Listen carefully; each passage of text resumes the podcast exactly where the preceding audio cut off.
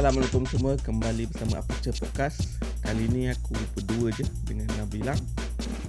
Faris dia ada komitmen lain Yang lebih penting dan lebih uh, Lebih masyuk lah Dia kata kan uh, dia, dia dah masuk Level selebriti dah sekarang So banyak Pasal lain kan? Uh, Banyak itulah. job lain lah. So automatically YouTube ni platform ni dah jatuh second class lah untuk dia sebab dia dah dia dah, dia dah target yang lain kan. Okay untuk Fa- Faris dengar lah ni okay. So untuk hari ni kita nak review filem The Assistant. Okay. Filem yang sangat hype un- untuk local movie. Even though dia tak berapa best tapi nanti kita kita bincangkan. At the moment dia punya collection around 3 juta. Right? Every every every million tu dia post lah dekat Instagram kan. Okay dah sejuta kan. Dah 2 juta sekarang dah 3 juta. Tapi masih jauh lagi kalau bandingkan dengan dia punya bajet dia. Bajet dia adalah 6 juta. Hmm. So aku tak rasa boleh sampai lah 6 juta tu. Is like half lagi. Memang susah lah nak sampai 6 juta. Dah 2 minggu dah kan? Ah, And then nak dapat untung tu pun agak susah Sukar jugalah. So aku Cerita sikit cerita The Assistant ni untuk apa? Dia merupakan sebuah filem aksi thriller Malaysia. Arahan Adrian Tay Adrian Tay ni sangat terkenal Di kalangan peminat filem tanah air dia start dengan filem uh, Chinese film lah. Uh, and then dia ada project dekat I think dekat China semua sebelum dia start buat filem filem Melayu which is dia bermula dengan filem Pascal. Itu yang buat dia meletup tu. Kan? sebelum ni dia dia maybe terkenal dekat Chinese punya filem peminat filem lah. Bila dia start buat filem Melayu pasca dan pasca meletup dia tak ada masalah untuk mencari funder lah. That's why movie dia semua mahal-mahal dan ada setengah pengarah ni dia macam su- susah sikit nak dapat projek. Tapi Adrian Tay ni dia senang sikit. And lepas tu next movie dia Wira action movie. Aku tak berapa suka sangat tapi ada setengah orang suka. And then dia dia juga mengarah filem dekat Netflix pasal kau dan kali ni filem The Assistant. Empat-empat movie dia pelakon utamanya adalah Hairul Azrin. so filem ni dilakonkan oleh Hairul Azrin, uh, Edil Zuhri Alauddin, Farali Han dan Henley He. Okey, dia mengisahkan lelaki Zarik yang salah dipenjarakan. Zafiq lah Zafiq. eh? Okey. Dia tulis kat sini Zarik. Okey. Zafiq yang salah dipenjarakan tapi setelah dibebaskan dia ingin membalas dendam kepada pembunuh isteri dan anaknya. Dalam masa yang sama dia berjem, bertemu dengan Feroz yang menjadi pembantunya. Okey, ada sedikit uh, twist lah nanti towards the end tu. Feroz ni siapa? Sebut filem ni ditulis oleh Adrian Tay sendiri dengan Chi Ren Chung uh, diedarkan oleh Sony Picture Malaysia is quite dia punya distributor Sony Picture is is a big distributor lah. That's why agak berprestige juga lah dia kiranya filem ni kan. It's not just another local film dia memang dia dah tackle international punya distribution. Dan dia se- sebelum keluar dekat panggung ni dia dia dihantar ke satu festival filem dekat Italy. Faiz, festival filem Udin Faiz. Aku rasa tu je pengenalan untuk cerita ni. Ada satu sikit lah sinopsis ni boleh dibaca. Filem ini menceritakan tentang Zafiq yang terpaksa meringkuk di dalam penjara atas kesalahan yang bukan dilakukannya. Zafiq ingin mencari pembunuh isteri dan anak lelakinya dan membalas dendam sewaktu dalam penjara. Selepas dibebaskan, dia bertemu dengan Feroz yang sering muncul pada waktu tepat. Okay. Adakah Zafiq percaya merungkai motif sebenar Feroz? Okay. So, macam mana Nabila? Cerita ni. Bila tu tengok tu? Hmm, seminggu kot lepas keluar. Lepas keluar seminggu lah. So, Hmm. experience dekat panggung tu macam? Ramai tak orang?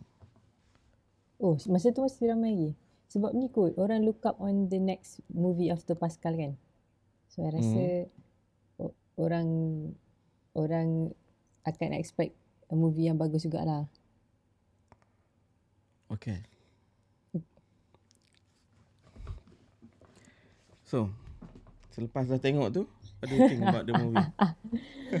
Dah bila masuk movie tu dah lambat sikit. Jadi, hmm, tapi uh, as Lambat the movie sikit? tu run, rasa ma- ha, masa first, apa yang mula-mula tu tak tak tak tahu sangat pun. Tapi rasa tak menyesal lah kalau tak tengok yang awal tu pun. Cerita dia kan ada um, Masa masa masuk tu the macam- start the, the start the start bila tu masa Oh, tak, dah Nabila masuk lambat. Nabila masuk Um, dia dah dekat rumah dekat rumah dia. Nangis. Oh, okay. So tak jauh Yang sangat Feroz lah. Dia, tiba-tiba datang. dia start tu dia tunjuk dia dekat penjara sekejap. Mhm. Ah, lepas tu dia tunjuk dia keluar penjara. Lepas tu masa dia keluar pintu penjara tu ada someone pegang dia punya nama tau macam dekat airport. Macam someone nak Hmm. jemput dia lah. Kan tapi dia tak dia Mhm. macam ignore. Kan dia buat ignore orang tu dia, dia, dia throw balik rumah dia. Which is yang dia dekat Hmm. rumah tu lah malam tu. Rumah kosong. Oh, orang yang jemput tu sebenarnya yang kawan baik dia punya orang lah kan. Kan kawan dia kata tu kan. Ah, Ya. Ya. Oh. So tak ada benda yang missing sangat lah. okay. So masa masuk tu dah, dia dah start dengan dia punya kesedihan tu lah. Tapi cerita dia sebenarnya tak adalah tak adalah susah sangat. Tapi plot twist dia tu pun macam bukan benda baru lah. Kita pernah kita pernah je tengok movie yang dia ada halusinasi dengan diri sendiri kan. Hmm. And then dia bagi banyak hint pun along the way tu. Dia cak, macam apa uh, masa dia turun hotel tu yang orang tanya dia pasal rent. Kan orang tu tanya dia kan. Padahal Ah. yang sewa tu Yalah. hmm, tu dia macam dia bagilah hint sikit-sikit. Lepas tu dari segi action pack tu pun hmm, macam mana? Sebab kan watak utama dia kan tu Zafiq tu kan. Rasa Hmm. macam rasa macam Feroz tu rasa macam ni cerita Feroz. Tapi Zafiq tu Hmm. pembantu dia. Macam tu lah. Uh, tapi um, action pack sini rasa macam tak terlalu padat kot. Rasa macam Pascal punya uh, effect tu lagi lagi best kot. Hmm. Ikutkan Pascal pun tak banyak sangat ni pun action dia. Tapi dia bagi kesan tau. Dia Hmm, macam ya, dia, tapi itu saya Ah, tapi dia berkesan. Dia ada action yang Hmm. ada d- dalam kapal tu. yang tu meletup dia, tu, cara dia buat bom. uh, action dekat dekat apa? Union UN UN punya rescue. Hmm. And then last kali. Itu je. Hmm. Tapi Ya, dia tapi punya structure tu lah. berkesan lah. Ha. Hmm. This one dia uh, aku boleh boleh bayangkan apa yang dia nak buat. And based on apa yang dia tunjuk awal-awal tu kita kita dah boleh agak dah something tak tak kena dengan watak Feroz tu kan. Kadang dia muncul de- dekat tempat-tempat tiba-tiba dia muncul Bila perlu kan. bila perlu kan and then dengan berpakaian macam tu dah boleh agak something yang tak betul lah kat situ. So dia dia dia dia basically dia just nak buat macam cerita yang sebelum ni cerita Mak Saleh pernah buat lah basically. It's not it's not new ideas. And Hmm, hmm. split personality ni selalu je ada kita boleh tengok. Cuma cara dia buat tu dia rasa dah habis school lah kan?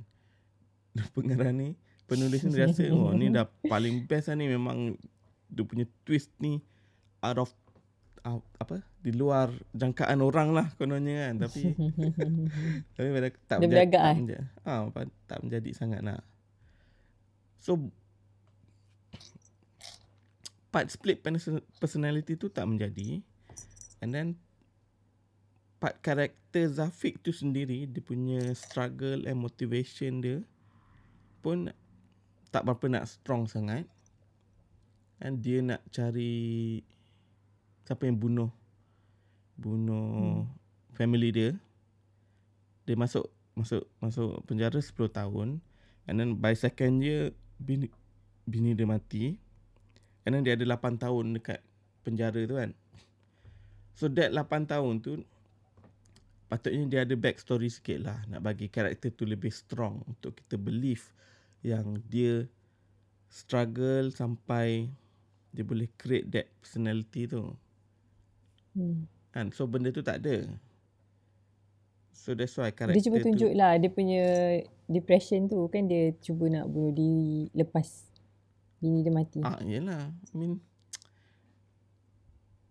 bukan nak kata kena buat backstory tu lama tapi pemilihan cerita tu macam mana kau nak convincekan penonton yang Mamat ni memang ada masalah. Dia punya execution tu tak tak berkesan sangat lah. And then cara dia berlakon pun tak membantu juga. Siapa? si yang hero tu ke? Ha. Ya tu kan dia rasa macam dia assistant. Ah, so part the main story tu dah dah dah tak berapa nak berkesan. Tak cantik. Ah, and then villain part pun sama. Villain part lagi paling hanyut lah. Kan? yang member dia tu confused sama ada dia nak portray Mamat ni baik, baik ke, ke jahat. jahat. Kan? Mm-mm. Confused kat situ. Tak pun tak pun bagilah dia macam psycho kan. Psycho pun tak ada, tak rasa pun. Ha. Kan? At mula macam nampak okay, dia memang memang tulus lah. honestly lah. ha, honest hmm. baik. Nampak tulus nak tolong mm-hmm. member dia kan. Tapi dia buat keputusan macam tu. So benda tu dia clash kat situ lah. So pen, pen, penulisan untuk watak jahat tu sebit lazy sikit lah. And then dia dia masukkan satu lagi yang big boss tu. Mm-hmm. Mm-hmm. Yang kononnya punca hmm. yang menyebabkan member ni pun member dia ni terperangkap dekat masuk penjara. jenayah tu. Hmm. kan benda tu tak tak penting pun. Macam kau nak kau nak buat karakter ni jahat yang hand, apa nama watak dia? Kau nak buat watak Sam ni jahat tapi kau introduce another a uh, big boss yang kononnya Sam ni dia dia jadi jahat. Budak suhan. Ah sebab ada big boss ni. And so tak convincing kat situ kan macam dia nak cover line kat situ. Jahat tak jahat. So maybe maybe niat dia nak create that conflict untuk penonton lah kan. Penonton rasa simpati at the same time. Tapi still performance mamat tu pun tak berapa nak bagus sangat So tak ada benda sangat yang menarik except tengok. Dan lagi satu kan. Ha. Lagi satu kan Chaf. Uh, cerita ni Naba rasa macam terlalu panjang. Sebab Naba rasa kalau-kalau kan dia stop kan dekat masa dia gaduh dengan diri sendiri tu. And then dia bunuh diri. That, that's, that's all. Dah macam okay dah. Dia pergi gaduh oh, berapa lama oh, dengan diri sendiri. Lepas tu dia terjun. Ha. Lepas tu ada another twist lagi. Pening. Jadi macam terus terus tak boleh nak terima kot. Okay, yang last kali tu ada twist yang Hanis Zalika tu. Okay. itu, itu tolak, tolak tepi lah. I don't know why. Is it dia saja nak buat gimmick, gimmick. kat situ ataupun nak nak plan the seed for another sequel. Okay, fine lah. That one, fine lah. But kita, yang penting dia the majority of the movie tu lah. So, the, the main story pun dah tak tak jadi kat situ. Dan tak ada Tapi benda yang interesting. Tapi rasa dia gaduh, dia gaduh dengan diri sendiri tu lama-lama macam bosan. Lama sangat. Oh, lama. Lama sangat dia dia bertumbuk dengan Feroz tu. Dia sendiri. Macam dah lah. Dia dah reveal awal tau. Kan pasal Feroz ni dia dah reveal hmm. awal. Hmm. hmm. And then dia lepas tu dia gaduh dengan the best friend dia Sam tu. Kan? Hmm. Hmm. Dan baru dia gaduh dengan diri sendiri pula kan. Hmm. Ha. Mm-mm. So benda tu momentum tu dah dah habis. Kan? But kalau but kalau kau nak tunjuk kau konflik dengan diri kau sendiri, patutnya dia dia maybe dia dia dia, dia reveal yang Ferus tu diri dia sendiri maybe last kali ke kan. And then baru dia terus ada konflik kat situ. I don't know lah. Dia, dia cuba nak buat something yang yang cool tapi tak tak menjadi lah. Kan. Towards the end yang yang enjoyable tengok is mata Hyrule Azrin lah for me. I think even though benda tu tak ada kena-mena sangat dengan the movie tapi dia punya performance tu yang something else Hmm. sikit lah. Ada some keunikan kat Hmm. situ. Kan. Ada orang tak suka cara dia berlakon macam tu tapi itu benda tu yang menjadi highlight lah untuk aku. And dia, dia macam all out jadi macam crazy punya karakter. Nampak sangat macam Haru Azri ni. Uh, dia enjoy dia enjoy buat benda tu sebab macam dia macam lose control sikit. And dia boleh cakap apa yang dia nak cakap, dia boleh Hmm. Macam dialog kreatif dia. macam tu. Hmm. Ha, dia become creative kat situ. Okay. That one is interesting lah. Tapi ada potential lah untuk jadi lebih lebih baik cerita ni. Kan? Even though dia punya dia punya story tu is not original but the story concept is very interesting. Kan? Cuma hmm. maybe nak kena touch up sikit dan structure tu Kena tukar pelakon sikit. ah. pelakon tu satu hal lagi lah. kan? Dia ambil orang yang sama je. Kan? Farah Lihan ni siapa ni sebenarnya ni? Dia keras gila. Jidu, Dia yang yang Dengan- assistant tu kan. anak uh, uh, uh, PA dia. Ha. Kan?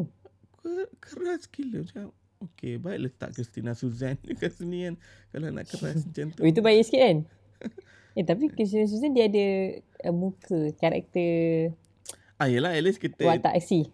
Ha, kita boleh enjoy, lah enjoy juga. tengok Another sisi. muka dia dia punya performance kat situ even though dia punya bila dia bawa dia dia punya dialog tu sampaikan dialog tu maybe tak berkesan tapi benda lain boleh at least boleh berkesan jugalah ini Ma- Mina ni sasa apa dia tah kan tak nampak garang pun tak nampak strict pun Ambil, sebab dia deliver the line tu patutnya the line tu macam very Keras. strong punya line keras Tegas. kan Hmm, tegas hmm, hmm, hmm. yes tegas tapi dia, dia deliver macam Dia macam nampak. lembik je kan Macam robot je cakap.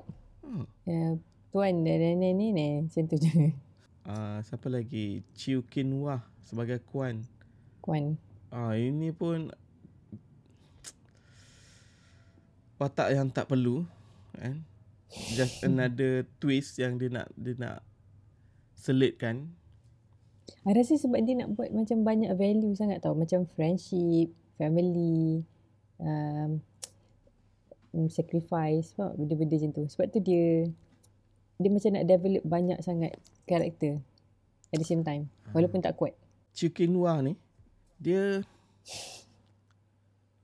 Min pelakon tu macam tu lah pelakon kan tak ada hmm. tak ada apa benda banyak nak di celebrate pun tapi dia punya cerita tu dia function dia tak tahu lah apa function dia sebenarnya Dia kan informer. Tapi at, at some point dia tiba-tiba turn jadi orang baik pula kan. ha, macam dia mengkomplekkan cerita yang dia tak cerita yang dia tak pandai nak buat lagi tapi dia nak completekan benda tu and and then ada- ada Tony Yusof Tony Yusof Tony Yusuf tu dia pakai. Rodney. dia sebagai apa pun tak tak ingat dah dalam head head of. oh Rodney tu yang kena tembak tu Hmm. hmm. yang ada car chase scene tu eh Hmm. Kan chase scene Hmm, kan hmm, hmm, hmm, hmm, hmm. Dia kepala tempat yang diserbu tu. ah itu pun tak ke mana cerita tu Hmm. uh, teruk gila lah writing Yang dia. chasing chasing tu pun rasa macam rugi lah. Dia macam membazir tapi tak ada effect. tak ada impact untuk the whole story sangat pun sebenarnya. Hmm. So kenapa dia kena buat kan? Suppose cerita ni dia sebab dia nak tekankan watak Zafiq ni dia ada that uh, mental issues kan. So patut dia Hmm. tekan more on the the the personal punya issue lah. Macam mana dia struggle, tak tunjuk pun benda tu. Kan macam mana dia struggle tu semua. Okay, I think kita dah sentuh sikit-sikit pasal lakonan tadi. I think tak ada seorang pun yang memberansangkan dalam ni. I mean, uh, I mean Hairul Azim tu dia interesting je doesn't mean dia berlakon tu bagus tapi sebabkan yang lain semua hampir so dia jadi satu karakter yang stand out dalam ni lah. It's not nice Lagi satu kan dia ambil ah, dia ambil a group of uh, cast yang sama. Dia macam kita tengok uh, family tu berlakon dalam asli lain, family tu berlakon dalam badan uniform faham tak? So Fam- kita dah kita dah ada dia punya family cara tu. berlakon, cara berlakon Hairul Azrin. Ha. Ah, So kita dah tahu kalau dia jadi orang jahat macam mana, kalau dia jadi badan uniform macam mana, dia memang dia kan. So dia tak lari lah daripada kita punya perception tu. tapi at least Hairul Azim dia cuba lain sikit lah. Dia ambil Dia dia buat cool sikit lah. ah dia dia okay, dia, dia, dia try, tak try ambil karakter yang sama lah dia dia try to be vari, apa ada variasi lah dengan sebab dalam dalam pasal kau tu wah tak ada lain kan Saya tengok. Tak tengok. Sekarang macam tak tengok eh dia macam Mira pun pernah tengok. At least lain lah Tak adalah sama je kan dia berlakon And quality dia sam- sama jugalah Quality dia It's not really Macam Nampak Power gila Dia, dia menghayati gila Tapi Quality dia still sama Tapi jenis karakter tu Pembawakan tu Variety. lain ah, Pembawakan tu Hmm. lain kan? Yang lain semua tak boleh lah Idil Putra ni Tak tahu nama dia Oh sebenarnya itu apa. lagi aku rasa orang pertama yang nak tukar yang tu dia lah. Dia dah tak pakai nama Idil Putra Idil. tu eh. Tapi ada nama Idil dia Zuf- Zuhri Idil Alauddin. Zuhri Putra. Memang ada lah Putra tu. Oh, Ah. Asas. Sebab sekarang banyak dia tulis Idil Tengku Zuhri Idil ni. Zuhri Putra Ah. bin Tengku Alauddin. Dulu panggil Idil Putra je. I think sebab dia Oh, adik adik pengurus besar Grand Billions ke? Tengku Hmm. Yesta. Hmm. maybe, maybe dia tak nak confuse dengan Adi Putra kot. Adik Putra berlakon baik tak? Eh okey dia berlakon okey. Kadang-kadang memang over the top Hmm, sikit baik. lah kan. Tapi dia Ah, deliver. Kan? dia baik. Dalam KL Gangster Seronok juga tengok dia dengan Ah, rambut, rambut putih ah. dia kan And Over the top Kenalah dengan that type of movie Ah, Adi Putra dalam ni Idil Putra Tak boleh lah dia Dia Macam keras kan? Sama ada sk- Skrip tu salah Ataupun Dia memang sebenarnya tak terror pun Tak boleh bawa. Ah. Sebab sepanjang movie-movie yang dia berlakon tak pernah ada yang beri betul-betul power lah for me lah. Tak nak tak pernah nampak yang dia betul-betul power berlakon. Tapi orang duk cakap dia ni bagus kan. So itu yang tak tak pasti tu ada aku salah ke orang lain salah ke. Tapi dalam movie ni untuk karakter yang unit Berat. berat macam ni kan ada few layers yang nak sampaikan especially dia tak banyak cakap sangat so dia kena tunjuk expression muka kan which is muka dia tak tak tak convince sangat dia punya expression muka dia tu Mm-mm, mm-mm, Kan? mm-mm. Mm-mm. so bit difficult lah and so apa yang membuatkan Argente cast dia untuk this character ha, nak tahu jugalah Min Harun Azin dengan Henley tu is dia punya dia punya Hmm, memang budak-budak dia. ha, budak-budak dia kan. Macam mana pun dia akan selitkan dua orang ni. kan? Kan uh, Henley tu kelakar kan teruk juga tu berlakon Mm-mm. kan. Mm-mm. Dalam dalam Pascal okey Hmm. lah. Dia jadi dia jadi Sebab dia like je dia Ah, dia kawan-kawan dia. pembantu pembantu hero. Okey Hmm. lah kan. Orang tak fokus kat Tak, dia lepas sangat. tu dia tak ada ah uh, betul. Karakter dia tak berat sangat. So dalam ni dia jadi the main villain. So dia kena carry Hmm. half of the movie. So bila dia punya performance pun tak tak berjaya nak nak angkat the story, so it's very difficult. That's why nak tahu juga kenapa dia diberi peluang untuk mem, untuk carry sebab- movie sebab- yang mahal macam ni. Sebab watak dia tu kan sebenarnya dia nak jadi budak baik yang terpaksa jadi jahat. So dia nak Hmm. hmm. ambil karakter, karakter wise kena nampak yang macam muka jambu-jambu. Tak seben- sebenarnya bukan jahat. Ah, macam tu lah. I, I know, I know. Tapi maybe pembantu orang jahat ke okey lah kan. Assistant tu maybe dia boleh jadi Farali Han punya karakter. Punya assistant. Ah, punya assistant Ah, kan. betul. Ha. Rasa masa Faralihan tu jadi villain tu lagi bagus kot. Sebab dia nampak macam tak bercakap kan. Muka je dah keras. Action pun hmm, tak banyak sangat. Ada hand to hand combat tu je lah. Kan. I mean last kali tu dia, dia kena buat jugalah between Harul Azrin dengan Henley ni kan. Kena kena ada lah hand to hand combat tu. Okay fine lah kat situ. Okay, I rasa tu je. Ah production wise oh, 6 juta macam mana? Nampak ke 6 juta ni? Weh, rasa berbazir. Rasa berbazir. I tak tahu. Mungkin lah ada certain action dia memang nampak lah makan belanja tapi tak nampak berkesan lah kat sini. Hmm, Especially yang kat Kacis tu main. okay. I rasa tak payahlah. Ah, kacis tu satu hal. Dia tak adalah belanja besar sangat. Rasa Apa tak, lagi dia pergi lah? tak ada 6 juta tak tahu pergi mana. Dia yang dia, dia, Setakat pergi penjara kejap. dia create the whole uh, building yang tempat drug dealer tu kan. Okay, they create Hmm. that set. The whole building tu ada lampu merah semua kan. The whole set tu dia create. Tapi tak adalah sampai berjuta-juta nak create benda tu. Mahal kan. Tempat Kan, yang tak convincing mungkin tempat yang pun. dia tembak-tembak kot. Hmm. Tempat yang dia tembak kat mana? Yang dia dia, dia nak chase si Sam ni kan dia, dia pergi building orang tu Hmm? kan uh, ada all dia punya staff yang main yang main tembak-tembak Oh, okay. Kat office tu. dekat pengenan ah, Ah, itu okay, je kat kot office yang tu. ada Ah, itu macam satu floor, dua floor macam tu je. Office tu pun agak Hmm. pelik juga. Kalau tengok office Hmm. Sam ni, dia macam kat basement. Macam apa, apa hal office kau macam kat basement? Kan? Tiba, sa, dari awal tu, aku ingat memang dia dekat basement. And then tiba-tiba ada satu scene yang dia terkeluar dari bangunan tu kan. Oh, tingkat atas ni office ni asal macam gelap. asal macam gelap je selama ni. Kan? So set design kat situ dah tak betul lah.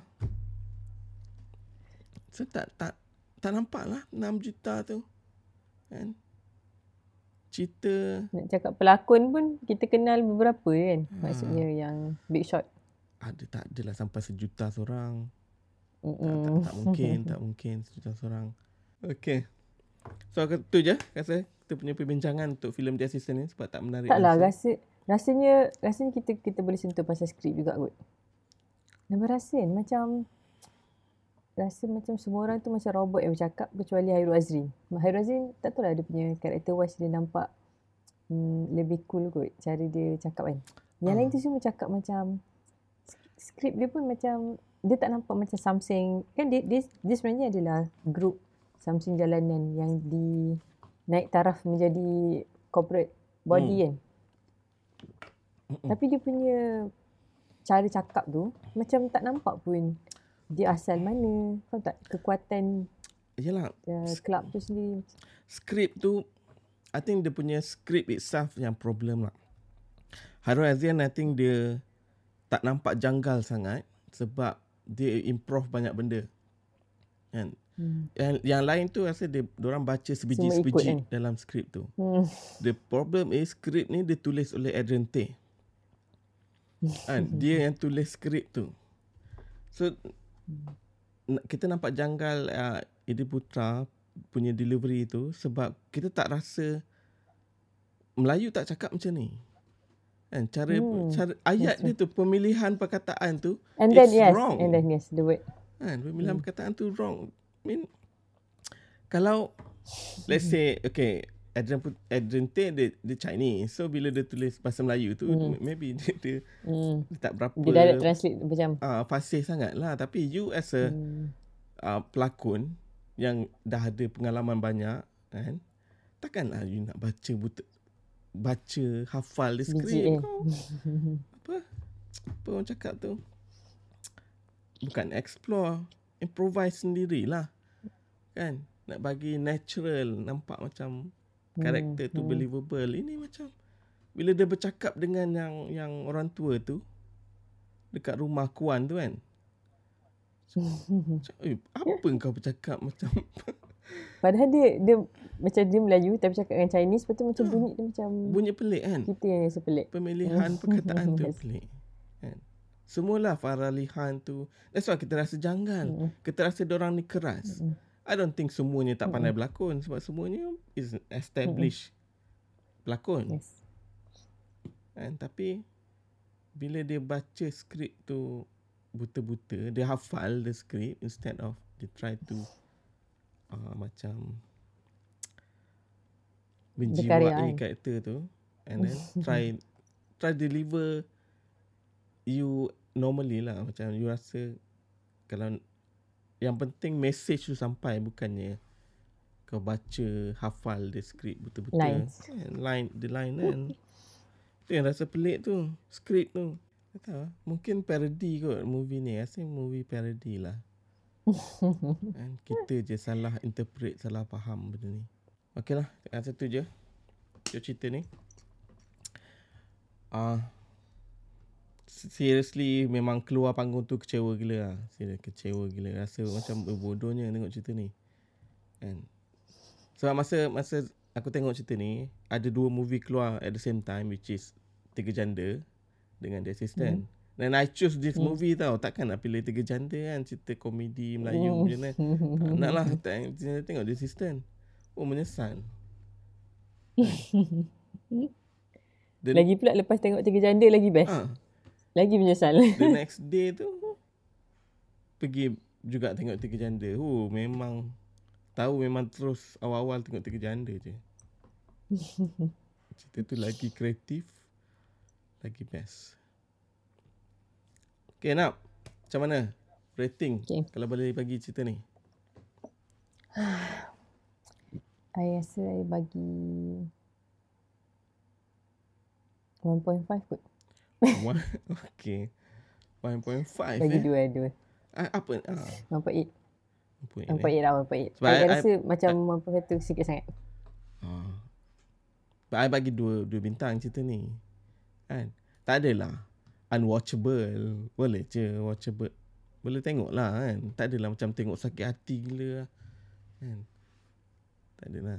Still adalah. Oh, itu suka semenjak daripada dia dia punya twist yang dia gaduh dengan dia sendiri tu I rasa dah oh ni draggy betul.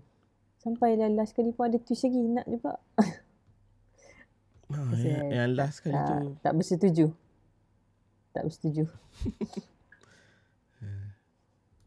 Itulah. Okay lah. So 1 point. 1.8 eh. 1.8. 1.8 lah. 1.8. lah. Okay. I bagi dua. Fair enough. Okay lah. Kalau sekolah punya markah ni tak tak lepas lah, tak lulus lah. Hmm, kalau performance ni tak dapat bonus ni. Hmm. okay, Okay. nak tu je. Uh, thank you semua yang tonton. Uh, kalau korang rasa kita orang ni salah, kan?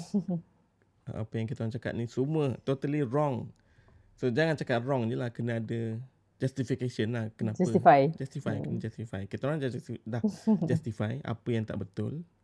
Dan pada pendapat kita orang sebagai penonton-penonton biasa ni kan yang tak ada sangat, tak ada sangat background filmmaking ni semua. Tapi kita orang rasa cerita ni memang tak tak berjaya in every level lah. Setiap level tu dia ada kekurangan dia. Dari segi writing, dari segi lakonan, daripada production dia, pengarah dia. Kan? Tak ada yang stand out.